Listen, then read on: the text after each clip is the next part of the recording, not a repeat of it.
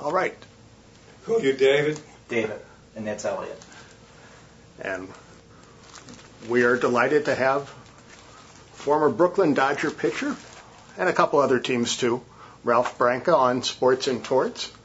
Now I have a question. I've always thought it was Branca. Is it, is I've also heard people say Branca. Well, the Italian is Branca. Okay. But I'm USA. I'm an American. It's Branca. Okay. Because David, who is Italian, said, "Oh, it's Branca," Yeah, well. which makes sense. He's right. Because the A in Italian is A. Branca. Branca. But you're not only Italian, I see you're Jewish too. Well, well, my mother was Hungarian Oh, Hungarian, okay. and was Jewish. She never told me, but she told my sisters and brothers so.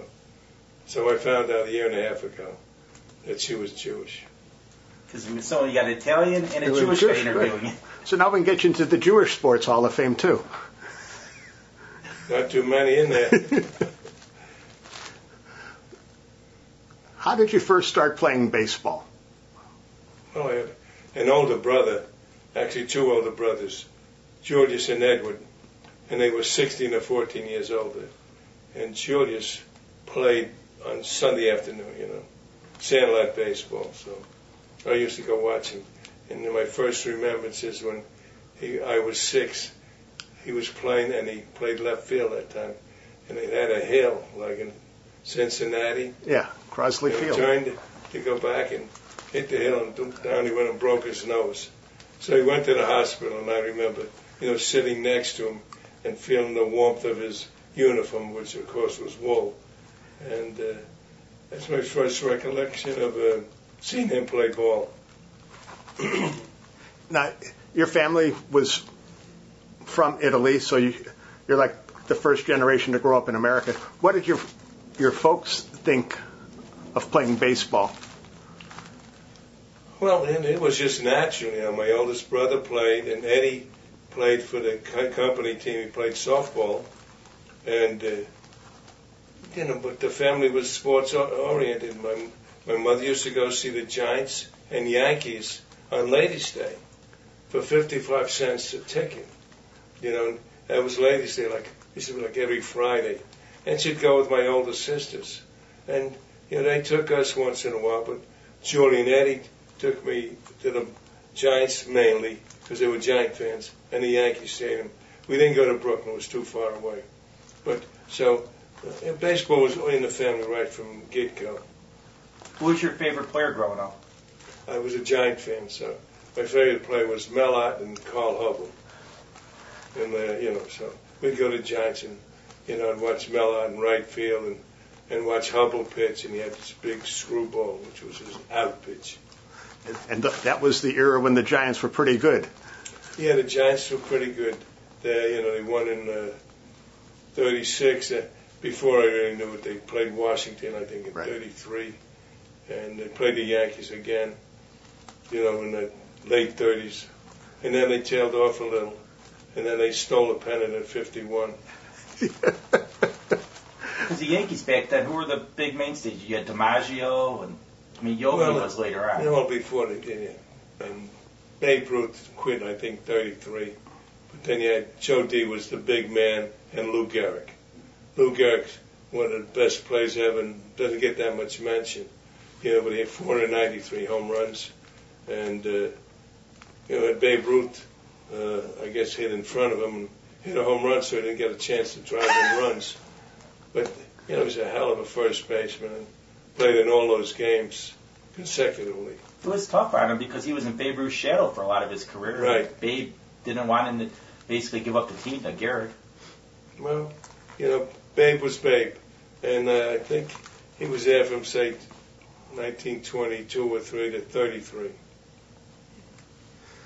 So how does a Giants fan end up a Dodger? Because the Dodger scouts were smarter. You know, it was amazing. I, my older, one of my older sisters wrote, and my brother John, who was older than me and was a star pitcher for the high school, and I was second pitcher. You know, he was like 17, I was 18, and we went to the Polo Grounds, Yankee Stadium, and and out way out in Coney Island, to a, a field out there, and uh, for the Dodger tryout. The Giants, I never threw a ball because it rained the day before, and I had all the kids come back, we had like 300 guys trying out. And I'm waiting to pitch. My brother threw, and I was next, and they called off the workout. Now he went to the stadium, and uh, they liked me there. Uh, what was his name? Chief. Now I'm blanking. Old age is getting me. Chief Bender? Chief Bender, yeah, I think so. He was a scout, and he liked me, but he said too young because I was only 16. And he said too young, get in ch- touch with him next year. And of course, next year came and went, and they didn't get in touch. Then I went out to Brooklyn, and uh, the Dodgers had a trap. Oh man, I can't, I can't think of the name of the park, but uh, they liked me and had me come throw batting practice. Well, you know, when you're 16 years old, and throw batting practice to big leaguers. Uh, and that was like in August of 42. And uh, I threw batting practice, and the next year they came and watched me, and they they waited till school ended in June, and, and I signed with the Dodgers. The Giants never went back to Giants or the Yankees, and they didn't come to me, and they they should have, because you know I was now I was the star pitcher on the team.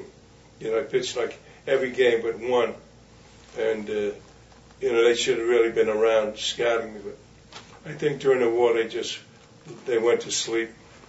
Who did you throw batting practice against? What uh, hitters? I don't remember. You know, uh, the Dodgers, uh, 1942. You know, I don't even remember who it was, but I got the ball over.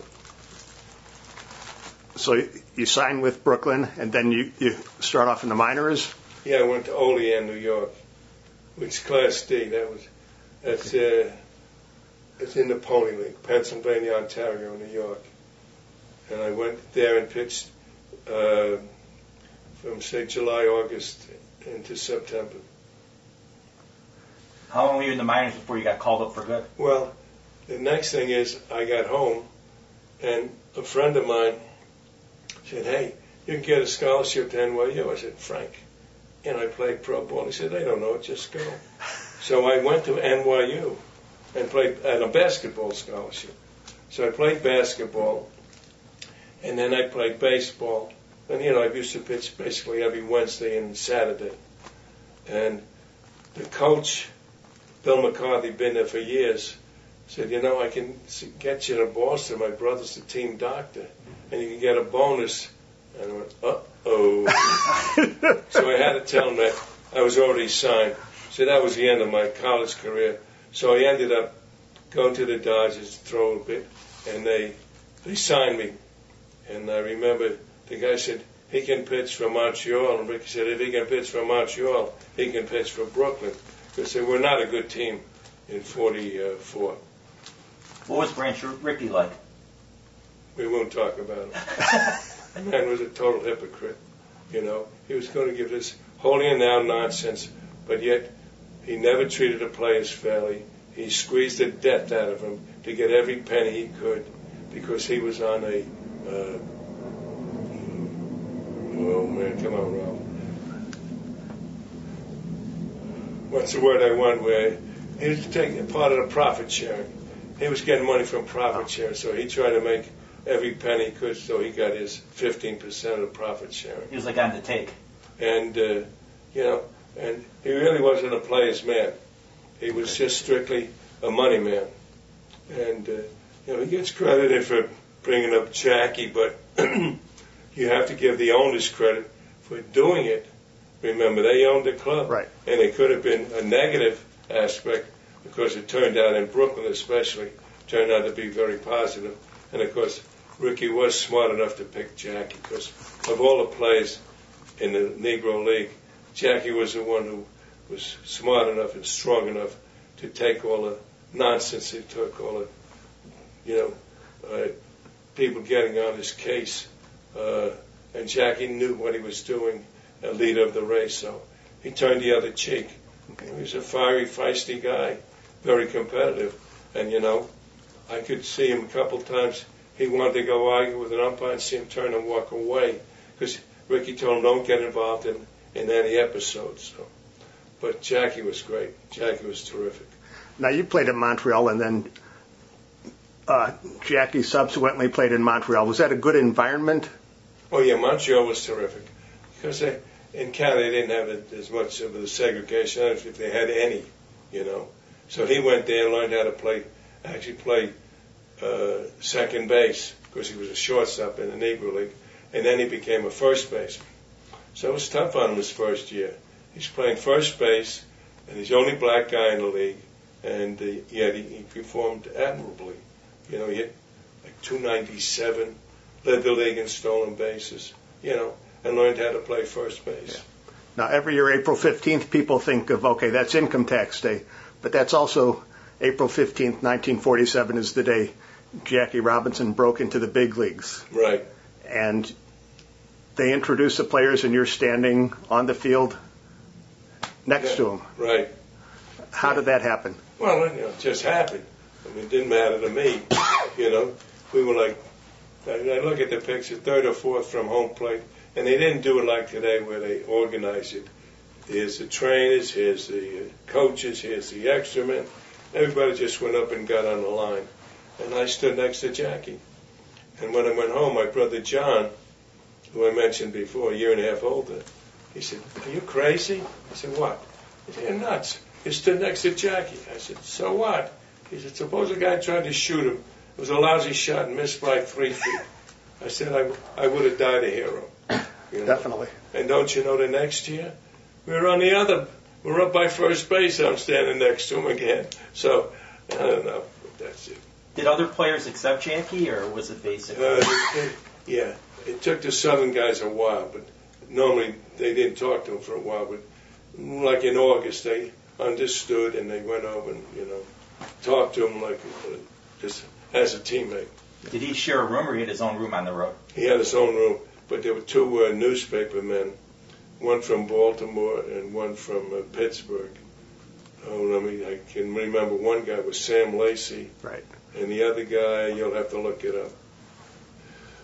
But they went, they went with Jack, and you know, they because he had he had right. somebody, a companion, and then when we went to St. Louis, the only place uh, where he didn't stay in the same hotel. You know, we we stayed at the Chase, and he stayed downtown in the black neighborhood. Yeah. But he stayed in Chicago and Cincinnati, uh, Pittsburgh, Philadelphia, and Boston. I would assume Dixie Walker had a difficult time. Yeah, but Dixie in, in August went over to him and you know said, you know, I want to say that you're helping us win, and I, and you, and you can play, and welcome to the big leagues. Dixie was, I want to say, Birmingham or right. Some you know, he had a, he had a lot of Southern country boys right. playing Enos in those Slaughter. days. Enos Slaughter wasn't a big fan of his, I know. Oh, Enos, no. Enos was from North Carolina. And there's the story of you having a perfect game. Right. And I believe this is, uh, was it Slaughter who spiked Jackie at first base? Yeah. It, I had a perfect, I had 21 out in a row. But in the fifth inning, Slaughter came up. He was batting fourth. So he led off the inning, and he hit a grounder to second, and Jackie stretched out, and he stepped on his calf. And I, of course, I covered because it grounded to second. Automatically, you run over. And I must have been 15 to 20 feet from him. And I kept going. I said to Jackie, I'll get that SOB next time it comes up. And he said, no, no, just keep pitching like you're pitching. Well, don't you know, he led off the eighth inning. I got 21 on the row. And he hit a seeing-eye grounder uh, between first and second for the, the only hit they got. He went to second, I think, on a ground ball. I walked the guy and then got the last few guys out. So you should have hit him. Well, yeah, you know. Hey, I, I'm sorry I listened to Jackie. Do you ever tell Jackie I shouldn't have listened to you? I would have probably had my note. No, no, we never discussed it. I, who knows? I might have. You know, uh, maybe maybe after the game I could have said I should have listened to me and not you. A lot of times people say that that killed Josh Gibson not being the first black player in the major yeah. leagues. Josh Gibson was older, and he was a, a, what I hear was a drinker, so they didn't think that he could handle that everyday pressure, talking to newspapermen, talking to playing against the opposition. And they say Jackie wasn't the best player in the league. That you know, Rickey picked him more for his integrity and his intelligence and his, I want to say, toughness, Right. because he was going to take a lot of gaff. Well, it, it took a tough guy Right. not to fight back right. because I think Robinson's nature would not be to take any of that guff. You're absolutely correct.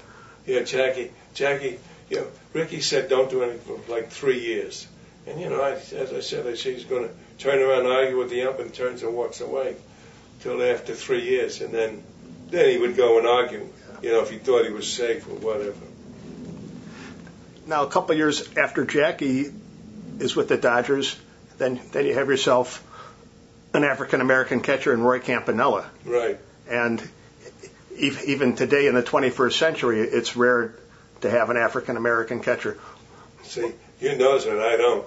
You know, they play everywhere. Yeah. I mean, I, I can see Elston Howard, and I'm trying to say, well, how many black catchers were there? You know, and I don't think it really. It's just that it's a tough position. Yeah. If I had ability, I would not want to be the catcher. But you you know, have to- it's a tough job. Yeah. Day in and day out, up and down. I mean, you had to think. I mean, a lot of people thought they weren't smart enough for you to think back there to call the game, or was the pitcher And they calling? didn't call a game for me. You called your own pitches. I call my own game. And that came from Eddie Stanky. I was, well, I was only like 20. No, I was 19. And I was pitching against the Cubs. And I was leading 3 to 1. And I threw a changeup to Bill Nicholson. And he hit a home run. So we took the train. We're going out west. And we had dinner on the train. It was a day game. So, And Eddie Stanky said, I got a question for you. Yeah? Why'd you throw that changeup? I said, the catcher called for it. He said, oh, really? Did you ever see in a box score losing catcher? I said, no. He said, call your own game. You know what you, you know how you feel. You know that you think you can get him with a fastball or whatever, but call your own game. So uh, from that point on, I called my own game. And, you know, I shook Campanella off a lot of times. I'd shake everybody off. I mean, if I got you out on curveballs twice, and now there's a man on first, and I got it set up with curveball, strike, fastball, strike, fastball up and in. Now the guy said, here comes the curveball again. And I'm going, call for a fastball. Because, you know, I think hitters sometimes know how to think, but pitchers are smarter. Contrary to what Mr. Williams says, pitchers are smarter. Oh, Ted just Williams. look, just look at all the player reps, and it's, you'll see how often it's a pitcher.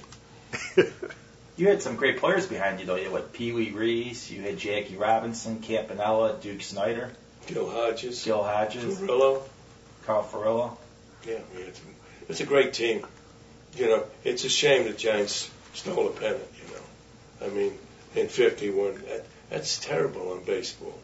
That they went in their locker room, looked through a telescope, hooked up a buzzer system to the dugout and to the bullpen, and called the signs, and it was conducive because this the locker room was in dead center, the bullpen was in right center. That the pitcher was there, and you looked seven degrees right, and you could see the guy in the bullpen.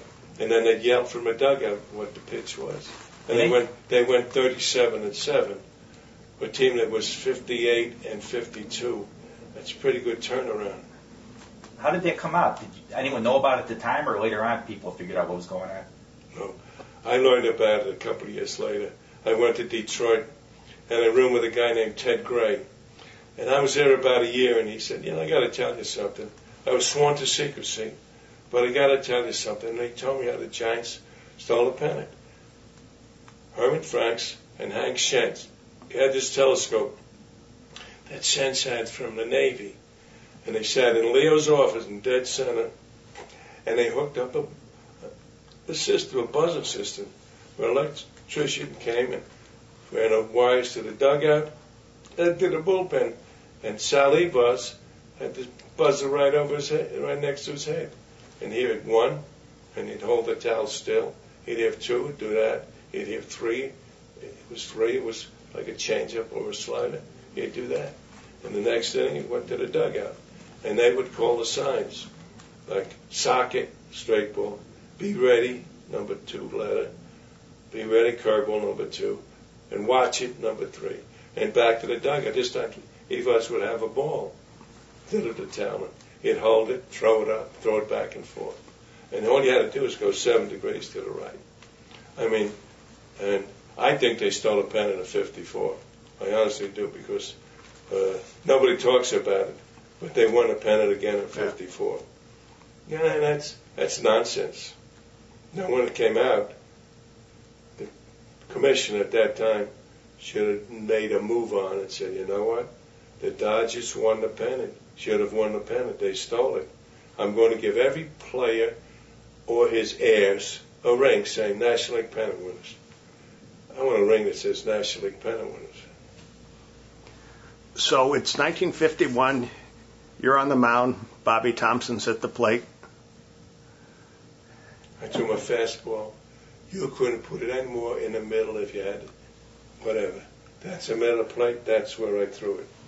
Right dead center. And then the next minute, and I'm surprised he didn't swing because he says in the interviews, I took the first pitch and the guys on the bench wanted to kill me. And I go, kill? You know, I see a guy take a pitch. I'm sitting in the dugout, whoever it was, but what the H was he thinking of? You know, the guy's a fastball pitcher. What was he thinking of? And of course, the next pitch he hit the home run, which the pitch was up and in that he normally he should take. It wasn't even close to being a strike, but he knew it was a fastball. Did he ever admit that he knew what was coming? No. And you know what? When it all came out, I'm very disappointed that he did not admit that he had to sign. We were at Yogi Berra's museum and the guy in the audience asking questions when Josh Prager came out with a book, maybe five years later, 2006. And the guy said, Bobby, I, you were stealing the signs. He said, Did you get to take the signs during the season? Oh, yeah. How about that game? Well, we only took him the first three at bats, but I didn't take it the last at bat. And I looked at him. If you believe that, I have two bridges right. to sell you. Because you guys used to make appearances together oh, on yeah. shows. He's a nice guy. Yeah. I mean, but he was only a private. The lieutenants and the colonels and the generals made that decision, you know, to, to go in and steal the signs. And truthfully, they didn't think they could catch us. They just wanted to make it close. But we went 25 and 25, which is terrible for that ball club. A third of the season, play 500 ball. But, you know, Dressen made some awful moves. You know, in fact, the worst move of all was we win the toss. Where do you want to play the games? You want to play the first one in the pole in Ebbets Field, and the, the first one at Polo Grounds, and the next two in Ebbets Field. Home field advantage, which worked out for the Giants. We didn't get another at bat after they scored the ninth. But if we were home, and he did that in the top of the ninth, we would have had him at bat. So Dressen, and he, he pitched Erv Palica in a game. He said he had a sore arm, and Josh said, "No, you don't have a sore arm. It's in your head." So wise guy Branca sees Erv Palica with his arm in the world. I said, "What are you doing?" I'm soaking my arm. Why? Because it's sore. I said, "Don't you know?" Charlie said, "It's in your head. Put your head in there." so Erv Palica gave up three runs in the first inning. Guess what? We lost three to two. That's the first game of a three-game set, like August 10th.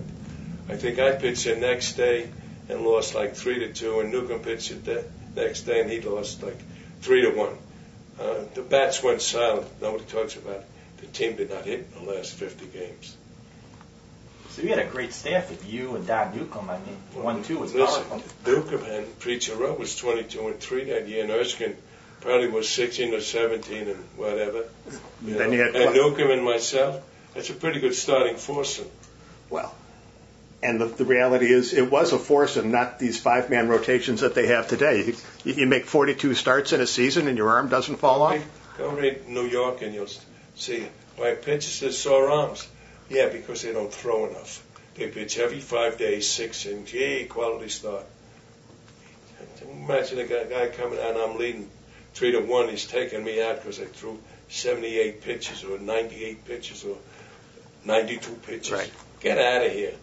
You know, how many, how long, how, you pitched last week, how many innings? Seven. And this week you went seven, yeah. Last week I threw 140 pitches, and this week I threw 80. But I went seven innings. I didn't count pitches. You know, that's nonsense. Counting pitches. Well, you know. Absolute nonsense. A lot of it's the agents, though. They want to protect their arms, but they're not protecting the arms. Yeah. There's more sore arms now than there was in my day. When you pitch every four days, there's more sore arms now. What I felt bad bad about back in the day was, I mean, I read about Mays, Mantle. Duke Snider was kind of like the third wheel. You forgot about him.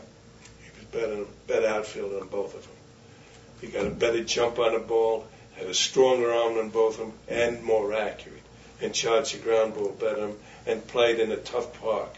Ebbets Field was not 457 feet or 485 feet where you could run forever, and never worry about a wall. Mantle didn't worry about a wall. Mays didn't worry about it. Duke had to worry about the wall. And if it hit the scoreboard on this side, it went that way. If it hit over there, it went this way. If it missed the scoreboard and hit the wall, it came this way. If it hit the screen, it went this way. I mean, it was very difficult to play center field in Ebbets Field. Duke was a better outfielder than them. And now I can't say that he was a better hitter because if I had my choice, I'd take Mantle because he was a switch hitter. But, you know, Mays could hit and Duke could hit. But I don't know what Mays' lifetime average is. But Duke, I think, is like 310. Mays is probably 325. Mays went down a little because he played a little too But long with the Mets. Yeah, right. Then he had a right fielder with a pretty good arm named Carl Furillo. Eh, not bad. I- He had, he had a rifle. yeah.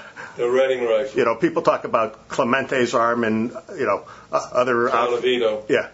But I go, as, as I recall, Carl Furillo, Yeah. pretty Great good. arm. Pretty good, yeah. Right. Clemente had a great uh, arm. And he should have been a Dodger, but they Well, he, he, he started off as a Dodger. They left him on Montreal's roster. And they kept a couple of non-entities in the outfield. And Pittsburgh drafted him for 25000 Like they only played him twice a week. Like they were hiding him. There's no way you could hide the guy. They should have put him on a roster. 40-man roster. Who made that Now that would have been an outfield of arms. Oh, gee. Clemente, Furillo, and Snider. Who made that decision? Rickey, or was that? I think it was after Rickey. I think it was Buzzy But Bavasi. Bavasi by that point. Now, you, you got to, to pitch under Walter Alston. What was he like? I didn't pitch under Alston. Was he not there? I pitched two innings, and the SOB forgot me. And I didn't pitch the last three weeks of 1956. I never pitched another inning. I pitched two innings, and I hadn't pitched in over a year. And I was more nervous then than when I was 18 years old. And I gave up one hit, and I never pitched again. What was his reasoning, or he never told you? He was a manager. He wasn't smart enough to have a reason. He was there because he was Walt Alston and he worked cheap, but he was a lousy manager. And he won because he had Drysdale and Koufax, and he had a team. And that's when Koufax was just starting to come into his own. Yeah, well, he held them back. Koufax would pitch and pitch a good game, and he wouldn't pitch for two weeks. And they were going nowhere. He should have pitched him every four days because for next year. So that's why he had control problems. He wasn't pitching enough. Yeah. Well, speaking of Dodger left-handers, how can we forget Tommy Lasorda? Yeah, he won four games in the big leagues. Can you forget him? He won't let you. Tommy was a curveballer, you know, and that only goes so far. You know, the best, best pitch for pitch is a good live fastball. That's where it starts. That's where it sets up. And if you have that, you can throw the curveball and get away with it. If you don't have a fastball, they spit at it. And Tommy will throw you 25 fa- curveballs out of 30 pitches. Was Johnny Podres on those teams? Yeah. Johnny Podres came in early 50s. He's a good pitcher. Yeah. Good changeup, sneaky fastball, curve. What hitter gave you the most trouble? Left-handers and right-handers. Other than that? Well, you know, it was it was funny. It was from year to year. Like one year, uh, let's say, kind of gave me trouble, you know. And then I I watched, and Palica threw two curves and he two home runs. You know what? He didn't get many curveballs after that. If he did, it was way away. Uh, I'd say, who else gave me some? Oh yeah, the the guy, uh, third baseman for Philadelphia. Eddie Mathews. No, He was Philly, great. Philly. Uh, Not, not Puddinhead Jones. yeah, Yeah? Puddinhead Jones. And then on St. Louis, they had another guy named Jones, Nippy Jones, whatever. But, you know, for one year, and then I switched how I pitched him. Like Monte Irvin in 51 hit me pretty good. But, you know, he knew what was coming. You know, before that, no. What about Thomson never hit a home run off me in all the years till I stole the signs. And then I remember pitching, and I threw a curveball really perfect, knee high outside, and he stepped in and hit, and I said he outcast me. And I, I regret to the day that I didn't walk to the dugout and say to Newcombe, Preacher, Erskine, or Clyde King and say, you know, I just threw him a perfect curveball down and away, and he stepped in like he knew what was coming. And they would, all they had to do was say, maybe they got the signs. Yeah. And the next inning, you know, I go, put down a two, and I'm going to throw a fastball. And that's what I would have done. If I thought they had the signs, Right. put down a two, and I would have drilled one at some guy's chin. Yeah. You know? And that stops it real And quick. If I, if I happened to hit him, I would have said to Leo, curveball didn't break. You know? How was Musial face? He was tough. You know, I knew he was going to get his hits. You know, he was a tough man. He didn't strike out much. Uh, I I think I, I I don't know. I guess somebody can look it up. But uh, I know he didn't hit 333 against me. You know, maybe 275 or something. But I got him out with changeups because of his stance. And uh, but he he probably was the toughest hitter that I, I faced. Now that you you said bring it up because I didn't face Williams much. I only faced Ted Williams about two games, about four times. Who would you say the best player you ever saw play was? Well, I'd have to say DiMaggio, you know. Uh, then I saw a lot of good plays. But man, Lacoste was great. Kaline was great. Uh, you know, I didn't see enough of Ted Williams because he was in the service and he came back out when I was with Detroit and the Yankees. But uh, Joe D, because he did everything right. You know, he played the hitters right, made everything look easy. You know, he didn't make things look hard. He made it look easy. How did you come to wear number 13? A lot of people would avoid that. No. I walked in the locker room and the, and the guy said, Are you superstitious? I said, No. And there was 13 in the family. So he gave me number 13. That was Higbe's number. Now Higbe came back and I got number 20. And when Higbe got traded, I went back to 13. Well, that's me. You know. Contrary guy. You know, because there, there's the classic photo of you after giving up the home run in the locker room with the head Right. head down. In a way, that moment has catapulted you beyond, you know, 99% of the people who've ever played baseball. You, you're a part of what's probably the most memorable moment in, in the sport that's more than a century. Are, are you able to step back and say, yeah, you know, that that's cool on some level, even though you did give up the home run. Yeah, well, that did that doesn't bother me at all. Thirteen's my number, and when I found out, uh, like two and a half years later in Detroit, that they stole the signs, and like people try to get on my case and give me a zinger about the home run, I, if you're the manager, who would you send in in that spot? The best pitch you had or the worst pitch you had?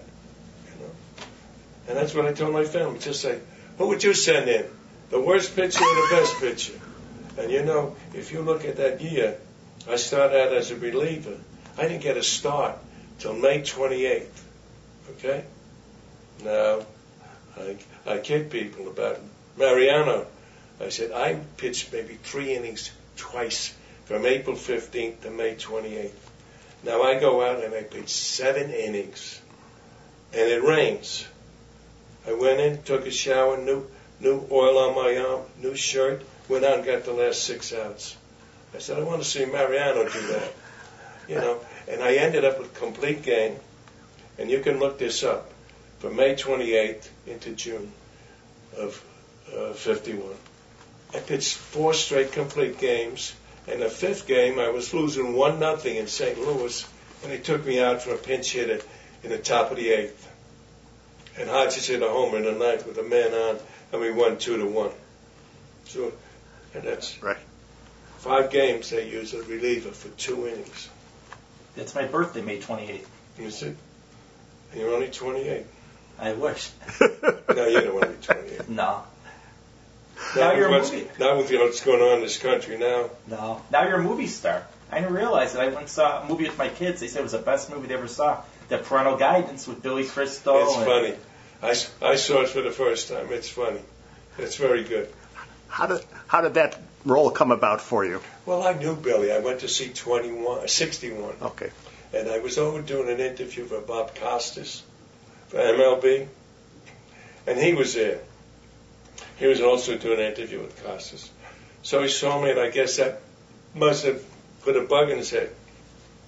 Because he called me like two months later and said, Hey, I got a, a job for you, a part for you in this movie.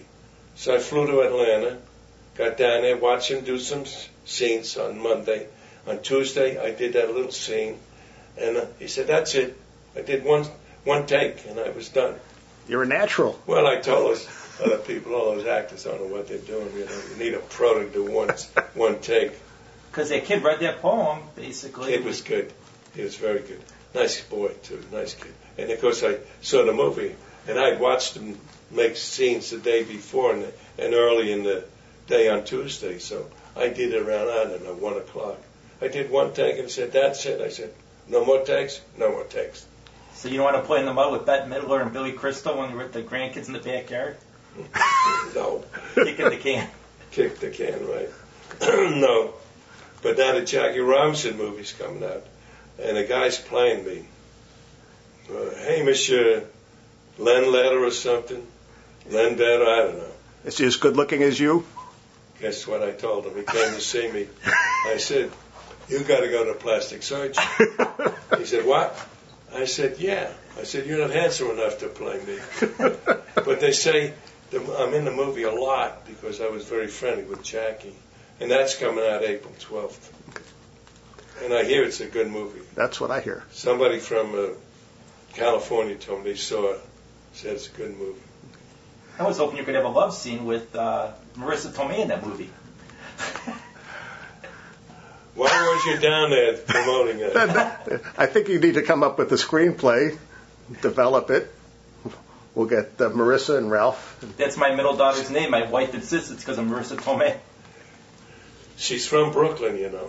Right. I don't think so. No. No. She's probably a third of my age. Bette Midler is probably closer. Absolutely. I I have to ask you, how could you let your daughter marry Bobby Valentine? I had nothing to do about it.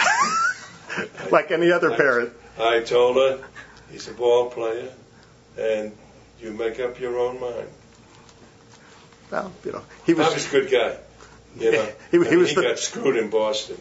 That was I mean, a tough him situation. a job, and then that guy stabbed him in the back.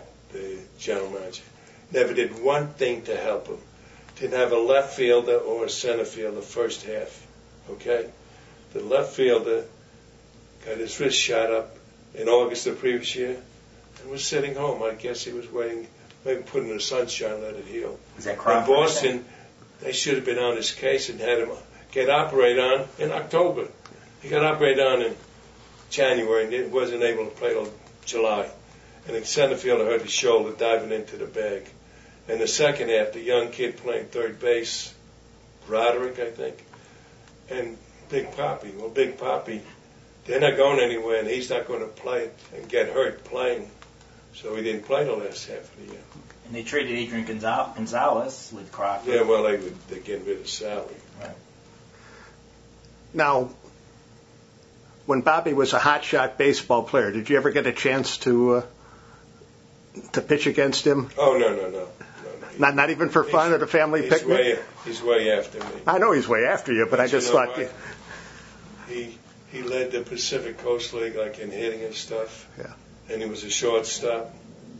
and Maury Wills is no, no Maury Wills. Billy Bill, Russell Bill Russell. is out, and Alston put Billy Russell at short and and let Bobby out.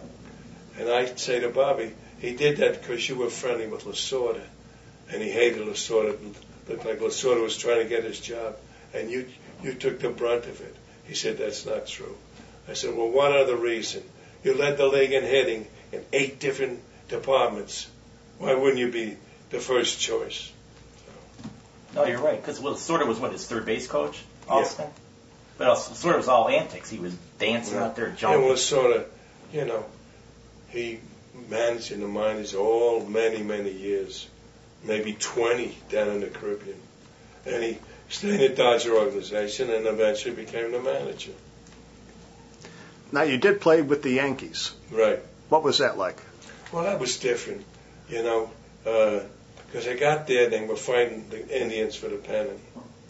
And they started me in Baltimore, and the umpire squeezed me. I think, I think it was McKinley. I'm throwing the ball knee high, and he's not giving it to me.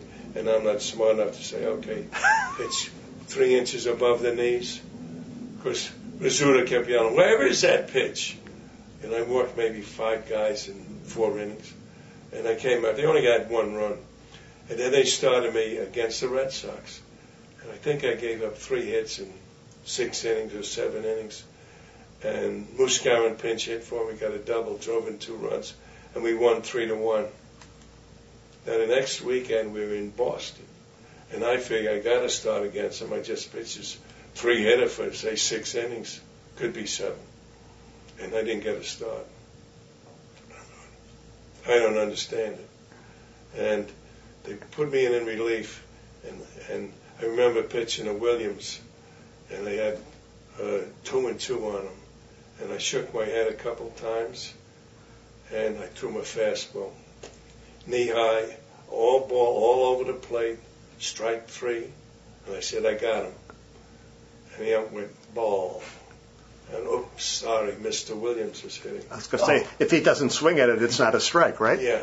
Well, and, you know, I had him shaking my head, which I did many times in the National League. You know, shake your head, and they say, "Uh oh, what's he going to throw now?" Like they may think I'm throwing a curve, and I throw the fastball, and I was sneaky fast, so he took it. Yogi jumped up and down, but I gave up a run. We scored a couple runs, and I was going to be the winning pitcher, and whoever relieved me gave up some runs. And, and I, I got one more start late in the year, and I hadn't started, you know, for forever. I mean, from say the middle of August to the middle of, of September. And, you know, I don't know why. It was I could throw, I could throw hard again. And Yo- you know, I asked Yogi.